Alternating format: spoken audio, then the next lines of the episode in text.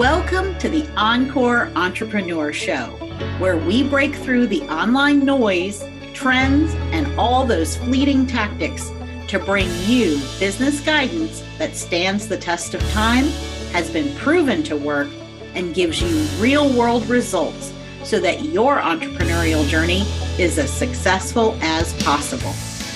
We believe in building businesses from the inside out, using values and validation. Learn how to put values and validation to work in your business by joining our free workshop at EncoreEmpire.com forward slash validate. I'm Deirdre Harder, a C P A and business strategist. And I'm Carmen Reed Gilkison, a whole person certified coach and business strategist. We're your guides on the side and hosts of the Encore Entrepreneur Show. Let's get started. What is the who, what, and when of hiring a virtual assistant? We're happy to be talking to Sadie Prestridge, who will give us the lowdown. Sadie began her online business as an executive virtual assistant in two thousand eighteen, and now she runs a team of highly trained virtual assistants. In the beginning, still working her corporate job, Sadie quickly found her stride and was able to quit her full-time job only three months later. With her client roster full, she has surpassed her previous income by June of twenty nineteen and has kept growing. Training and building up a team of highly skilled women, Sadie created Prestridge and Company to be a leading team that knows how to support and take initiative in leveling up business operations. Prestridge and Company provides systems, structure, and day-to-day support that helps C E Os and founders manage themselves, their busy schedules, and their visionary companies that are changing the world. And Sadie, this is all, it all just sounds like a dream come true. So welcome. Hi, thank you. I'm so excited to be here. We're super excited to have you here. And I know this episode is going to be so valuable to our listeners because a lot of people, I think there's, and you'll be able to speak to this because you know for sure, but there's a lot of misconceptions around when or why or how to hire a virtual assistant.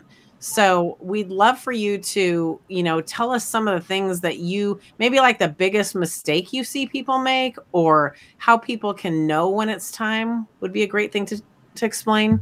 Yeah. So the biggest mistake is not getting clarity around their needs with having a virtual assistant.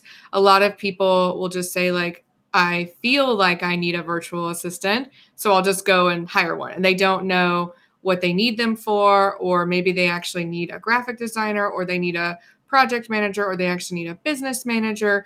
But there's not a lot of knowledge for C E Os on the the why, like you said, the what, the how, the when, the why on the virtual assistant. And so there's a lot of gaps in education for people hiring. So they need to get clear on what they actually need, because it may not be a virtual assistant or it may not be just a virtual assistant, right? Maybe they need some other players too.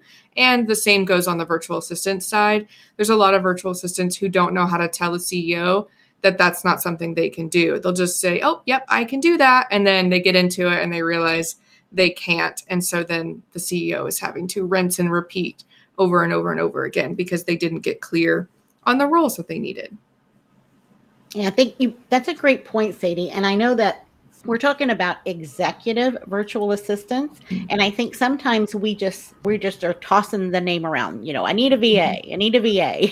Yeah, exactly. In actuality, there are, just like anything else, any other professionals, everyone, you know, everyone specializes in a different thing. And so that really speaks to knowing exactly what it is that you need first, and then hiring the right individual for that role. And when it comes to working all that out, is that something that you help your clients with?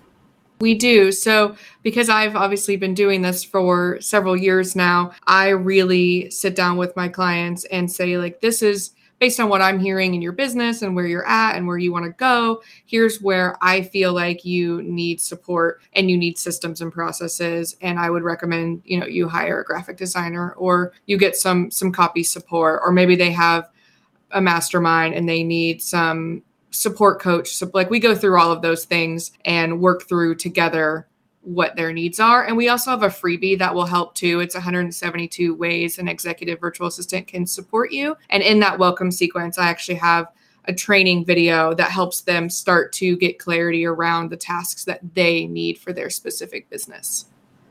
Awesome. I have a couple things. One, before I forget to say, is that also, they might not need full-time support, right? So a lot of people, mm-hmm. they might be in a crunch time and they're overwhelmed and they're like, oh my gosh, I need help. But maybe all they need is a contractor for, to come in and help for a certain amount of hours per month that isn't a full-time kind of thing, right? Oh, absolutely. Yeah, I don't have any of my, like I, we work with six-figure business owners who've who have podcasts and summits and books and all kinds of things, and none of them have full-time support with anyone on my team. It's not, it's not a necessity. Yeah. And then my other question was, can you explain the difference between an executive virtual assistant and a regular virtual assistant? And I know obviously that there's, just like anywhere on the online space, people can put a label to themselves and quality mm-hmm. varies, but I'd love to be able to distinguish that for our listeners as well. Other people are going to have their opinions too, right? But my opinion is a virtual assistant is someone who needs more management. They're going to need you to say, I need you to do X, Y, and Z. I need you to do these things very specifically. And then the V A goes and gets them done and then comes back and says, okay, what else do you need? So they're more of a task doer and they will need more management either from you or a project manager or an O B M or someone. And an executive virtual assistant is your right hand. They are going to be wrangling you, your schedule, your inbox. They're going to be proactive. They're going to be looking at your business holistically and saying, these are the things that I'm seeing that I need to take off of your plate. And they're going to be pulling those things from that person consistently. And I also get the question of like, okay, well, that sounds like an O B M, but an O B M is they're hiring, they're managing your team, they're managing your launches, your projects. An E V A isn't doing that. They are focused on you as the C E O and then doing those administrative and client support tasks. All right. That's excellent. So I know as an entrepreneur, and Carmen and I, we have had our share of tests and, and, and trials and working out for ourselves, you know, building our team. And I think that a lot of C E Os, especially women who are solopreneurs, we are so used to handling everything ourselves, and it's it's a little bit difficult. And, and some of us are a little bit have a little bit of control freakiness inside of us. And so, how can you talk a little bit about how do we handle that challenge of letting someone else take control of the pieces of our business? Well, it's all about communication and clarity and collaboration. So you're going to get clarity around your needs. Your V A is going to create systems around those needs. You're going to approve the systems and processes, and then you're going to collaborate to respect, to get those things done, and trust but verify for the first little bit, right? So trust them to do it, verify that it's done in the way that you would do it and the way that you're comfortable, and then allow them to take over that task and continue to do that in the different areas of your business until you've handed off everything that you're wanting to hand off. You guys are in a good flow. I usually say it takes about three months to really get into that flow. First month feels really sticky and you're like, why did I sign up for this? Second month, you're starting to see things come off of your plate. You're getting more space. Third month, you're like, this is amazing. What else can you take off of my plate? And then months four, five, and six, you're really in a good flow and you're really able to be in your zone of genius. What you just said is gold about the three months. And the first mm-hmm. month does feel sticky and like, what, what, why did I sign up for this? And people don't realize that's going to happen. And mm-hmm. that's one of the reasons why we really want to get this out there, so people do understand. And we've seen with clients and other entrepreneurs online that we've had discussions with, where they may get into a situation where they are putting the cart before the horse, where they think that they need a V A, and they, and maybe they do need one, but they mostly what they want is someone to do the thing for them because they don't want to figure out how to do it. Mm-hmm. And that doesn't work, because then you're bringing in someone who also doesn't know how to do it because you aren't going to be able to teach them. And mm-hmm. you're allowing them to come in and figure it out for you. So then they're not necessarily doing it the way that you would if you took the time to do that. I mean, there's mm-hmm. so many nuances to this whole thing. Yeah, absolutely. There is a lot of back and forth. I get that a lot with clients where they're like, well, I just need someone to come in and, and take things off of my plate. But especially like, let's talk about talking with your clients, right? Maybe they are emailing and they're having questions around your program. Your V A is going to have to ask you the question that that person is asking, and you're going to have to give her the answer, and you're going to have to do that for, for a few weeks or a month so she can understand how you would answer it. And I think that's where clients start to get like, well, I, I could just be doing this myself. But what they're not realizing is by slowing down and allowing that teaching time to come into play, you're that person is going to, if you've hired the right fit, they're going to be able to start to take that off of your plate and start to work with your clients and answer those questions and, and go through the motions. But they are, they need time to learn, right? It's just like a relationship. If you're dating someone, there's a, a process to dating someone, from going from dating to boyfriend, girlfriend, to fiance, to husband, wife, right? Like that's a whole process. It's the same in business. Yeah, I think that is such a good point. And this process is the same for the most part for almost any team member that you're going to bring on. So it is really an evergreen process that you're talking about. And it's for anyone that you're going to bring in on your team that's that's going to be taking direction or learning from you, as opposed to, you know, a consultant that already has expert knowledge that's going to come in. And so when we're thinking about, okay, I see the long term here. And, and that's, a I think, another critical piece of what you're doing, Sadie, is you're setting these expectations. And we like to do that too, that we always say that whatever you do today, you're not going to see the result and the benefit of it for ninety days at least. Mm-hmm. And so we have to be making decisions now and giving ourselves the runway so that we can get those things in place and let them run and let them sink in and, and gel up so that we can actually get the result that we're looking for. Absolutely. And I think it's it's a little bit of the V A or the team member also needs to have their own proven process for how they're going to step into a client's business. That's something that's really lacking in the V A space that I'm actually working on providing, is a lot of V As don't know how to come into a client's business and go through those motions of like, here's the tasks I'm going to do. Here's how I'm going to set up the processes for how I do them. Here's how we're going to take them off your plate, yada, yada, yada. They don't know how to do that. And so they're looking for the C E O to tell them how to do it, when to do it, and all of the things. And the C E O is like, well, I don't know. That's why I hired you. And so there is, there is a missing piece there on both sides that we're working on helping with. That's such a good point. I mean, when you do hire someone, you're hiring someone to help you. And if mm-hmm. they can't, and it's fine to have to even know that you've got that one month period of time where you're going to have to educate them and work with them and hold their hand and all that. That's, that's normal. But mm-hmm. if the virtual assistant that you hired doesn't have leadership skills to be able to lead themselves, not even that mm-hmm. she needs to lead the person who's hiring her, but that, that brings up a really good point. So I'm glad that you're, you're working on addressing that, because that is extremely important.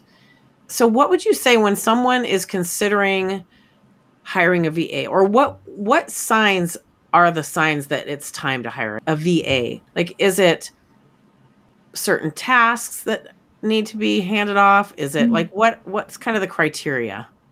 For me personally, I like to see a client who's had really great marketing for a year. So they're able to easily bring on clients, onboard, do really great work, and offboard if that's their process. So their marketing is working really well for at least a year.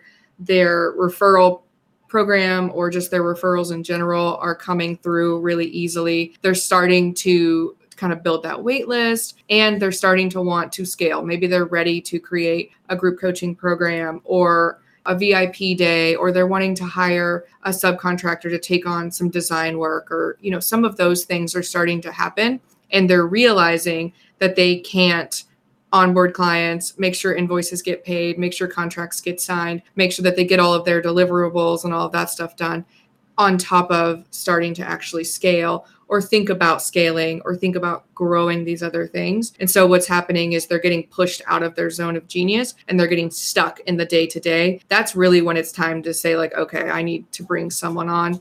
And even if it's just three to five hours a week, they're focused on client onboarding, client implement, like making sure that the deliverables are, are happening and all of that, client offboarding, invoicing, payments, your inbox, and your your calendar. Like, those are the basic things that a V A can step in and, and take off your plate that are going to make a really big difference if you're constantly bringing in a lot of clients. Are you ready to get the guidance you need to optimize your online business? We help ambitious female entrepreneurs cut through the online noise of too many options, too many tactics, and too many shoulds. Through our Encore Business Incubator group program and our Empire Builder two-on-one laser coaching program, we teach you the right steps to take and in what order, so there's no more guesswork. And we teach you how to measure and track your progress so you can clearly see what's working and what's not. You are cordially invited to hop on a complimentary consultation call to discover if working with us is the next right step for you. Head over to Encore Empire dot com forward slash consult to schedule your call now. Yeah, that is, that's really good. Uh, that's very clear, because I think that's the time. Like, we go based on our feeling, like when we feel overwhelmed, mm-hmm. but you know, it starts with us. Like, we have to know where are we spending our time, and we have to be intentional about it. And we have to, like you said, we have to focus in. I like to say we focus on the revenue line, like stay close exactly. to the revenue line, because it is a commitment. Even when it's a contractor, it's a financial commitment, mm-hmm. and you want to be able to continue it, because there's no point to go through the whole process of getting all the setup only to then have, be stressed about money, or mm-hmm. to to say, oh, you know, we're going to have to, you know, put this on the back burner for now. So I think that is a really great point. And are there any, can you give us any tips, Sadie, on what could they do when they see it coming, right? They, they're like, okay, I'm getting close to the breaking point here, and I'm going to need to hire somebody. What can they do? Like, or what can they, maybe some, you know, kind of metrics, or um, can they prepare themselves in some way? Mm-hmm. Yeah, that's a great question. So they need to start doing time audits. So start to see where their time is going, how long it's taking them, and then start to audit that. Like, are those tasks making them money? Like you said, are they revenue generating tasks, or are they things that they don't need to be spending their time? I like to think about it in an hourly way too. So like, if you're charging two hundred dollars an hour, do you want to be spending that time in your inbox, or do you want to be spending that time on a a paying client? So thinking about that, and then thinking about what systems and processes are you going to need for those tasks that you're wanting to hand off, and how can you start to create those? Can you make Loom videos and start to create like a list of S O Ps that you're, you're going to want your V A to do? Because that's going to be the next step, is the V A is going to come in and say like, all right, well, what tasks do you want me to do? How do I do them? And so if you've already got Loom videos lined up, or you've outlined your S O Ps already, it's going to make it that much faster for that person to get in and start to do the work, which is really important. Yeah, I love that you started with time tracking, because mm-hmm. Deirdre and I are big fans of that. We do that. We will always do that, because it's collecting data about what's going on in your business and where your time is going. And so like when you have a project, or, you know, something that's outside the norm, let's say it's a project, like we did rebranding last year. So mm-hmm. time tracking allows us to know how long did that project take us? How much of our time did that take us? So then if we decide to do another big project down the road, we know what that is. And the same holds true with your day-to-day activities, for you to know, where am I spending my time? Am I spending too much time in my email inbox, like you said, or monitoring my group, or doing the things that someone else could do for you? I think that's such a good point. I will add to that. It is something to think about. Like the time audit will kind of be eye-opening, because I get clients who are like, well, that task takes me five minutes and that one only takes me ten minutes and that one only takes me ten minutes. So I can just do them myself. It's like, okay, but now you've spent thirty, forty, sixty, seventy-five minutes on things, because they added up. Those little two-minute tasks added up throughout your entire day and you didn't even notice it. And so that's really important for that time audit, is to see those little tasks start to add up too. Right. And it's also the context switching. So mm-hmm. you're if you're if you need focus time to create content, or whatever you're doing, you know, if you have a learning platform and you're creating lessons or whatever it is, to have to turn that brain, that part of your brain off to go switch to do these other tasks, even when you do time blocking in your calendar, that can cause a problem.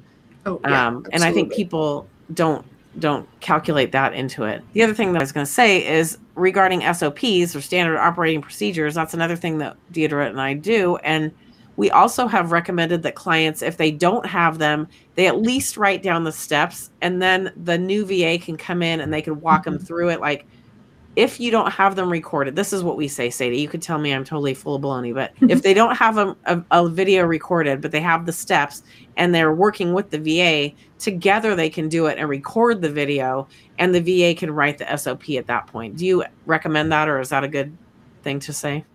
Yeah, I think that's perfectly fine. But I think what you have to think about is not every single V A is systems minded. They don't, they may not know how to write an S O P. They may not know how to think through a process from start to finish and give feedback and advice on things that could be added or taken away. So they may rely more heavily on the C E O to, to give them those steps. Also, I have a program that we use called Tango, and it will, I don't know if you've heard of this, but it will screen record as you're going through a process, and it will take screenshots of every single process. So it will create a guide for you. And then you could pair that with a Loom video too. So that will help as well. But just something to think about is not every single virtual assistant is capable of being able to like take that and make it into something. So that brings up another thought for me, Sadie, is the way that you work with potential clients coming in. Do you have some onboarding material or questions they can go through, or how do you find out about their business? Or is it really up to the C E O to come in and to say, okay, here are the areas that I have and here's what I need? Do they have to be that clear, or is that something that you help walk them through?